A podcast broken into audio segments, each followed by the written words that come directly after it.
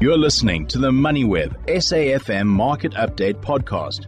Moving to greener pastures, uh, Oya is a uh, energy conglomerate that uh, announced a project that's gone through, and we're looking at this project. Oya Energy uh, put together a brilliant hybrid uh, project that looks to uh, alleviate the problems or the concerns that we're having around our energy supply and possibly rejig this whole just energy transition by introducing something groundbreaking. I'm joined on the line by uh, Oya's uh, CEO, that's Sherwin Harris, to take a look at this. Good evening, Sherwin. Thanks so much for taking the time. Um, obviously, this is a landmark greenfield kind of setup. Do you want to tell us a bit more about the project, how you guys put it together, what the components are, and all the various stakeholders that came together for this?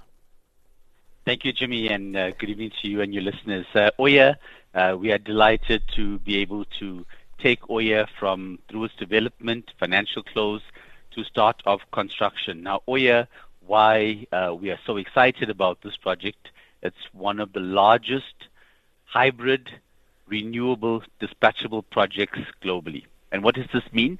So it's got 155 megawatts of solar, about 300 hectares, 300 hectares of solar PV but and about 86.4 megawatts of wind and about uh, 242 megawatt hours of batteries. Now, what does this mean is that when the sun shines, you get solar. When the wind blows, you get wind. Combining these assets together allows you to deliver 128 megawatts of power whenever the country needs it. So it's dispatchable power, it's flexible generation. It allows us to meet the needs of our country when needed by our country.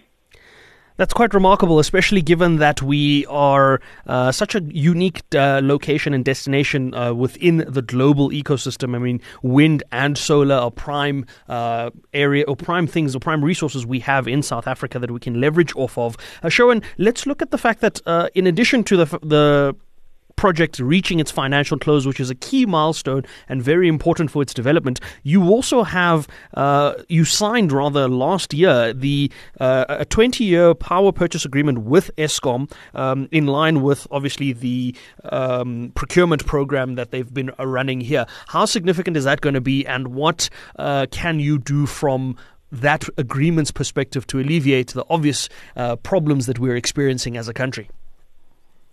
Jimmy, as ENGIE, uh, today we in operation we alleviate one over 1.5 stages of load shedding, right? What Oya does is add to that capacity. So together with our partners, we are able to deliver an additional 128 megawatts of, of energy. So that means that's 180,000 homes that will be re- reduced from experiencing load shedding over the next 20 years. So this, so like you've mentioned, we've signed a power purchase agreement with Eskom to deliver this power over the next 20 years, and thereafter, based on the, the state of the assets, to continue to a further duration.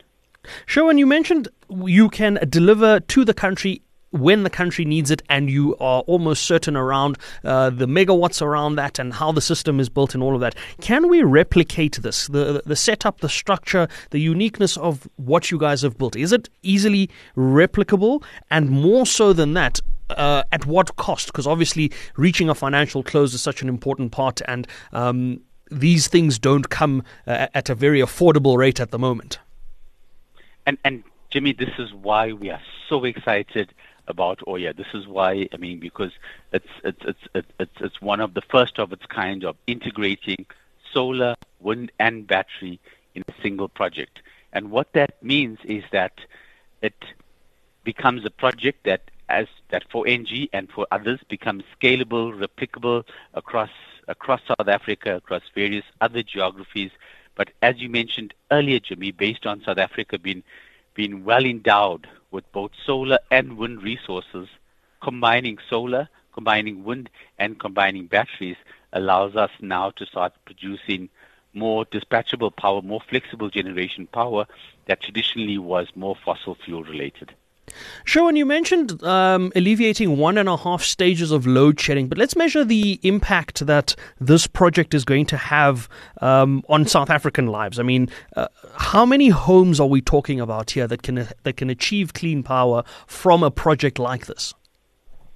So, so Jimmy, just to clarify, the one and a half stages of load shedding is the ENGIE group in South Africa. Mm. For Oya specifically, it's 180,000 homes that we will power, that we are able to power from a dispatchable solar, wind, and battery hybrid plant. That is insane. That is that is something that again we have been looking for in the just energy transition plans. We've been looking for in independent power producers, and a lot of guys have come up to say uh, we want to get this these projects off the ground, but it's always about the agreements. It's always about um, making sure that you've got uh, those agreements with the likes of Eskom, and you guys have done that. Um, so exceptional work from that perspective. Uh, Sherwin, what about the carbon footprint? Uh, ESG is such a big focal point at this point. We're talking about things like just energy transitions and all of that, um, but another question obviously comes up is uh, the CO2 emissions uh, of running so- these sorts of infrastructures. Obviously, cleaner energy means uh, reduced carbon emissions, but just how reduced are we talking here? Jimmy, Oya, as a pure renewable energy dispatchable facility, has zero emissions yet provides energy on demand and at a predictable and lower tariff than fossil fuel powered alternatives such as gas or diesel. So Oya will reduce CO2 emissions by approximately 334,000 tons annually. So this is equivalent to seven, over 72,000 cars on the road annually, Jimmy.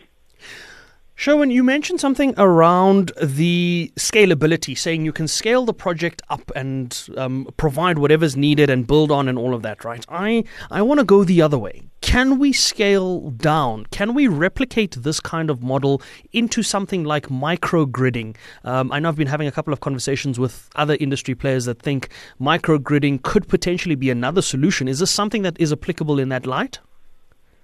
Most definitely, Jimmy. So these large-scale utility projects make sense on a project finance PPA basis, right? But when you start looking at microgrids, flexible generation, uh, decentralized generation, so you have so so in South Africa we have large power plants, and that's more central generation. If you take it back to where where areas that you do not, for example, may not have a grid, to put up a small solar facility where you've got good solar resource, and if you've got good wind resource to be able to combine that solar, wind, and add a battery, that microgrid becomes a solution that is feasible and to be able to provide power in for in a more dispatchable, more decentralized operation.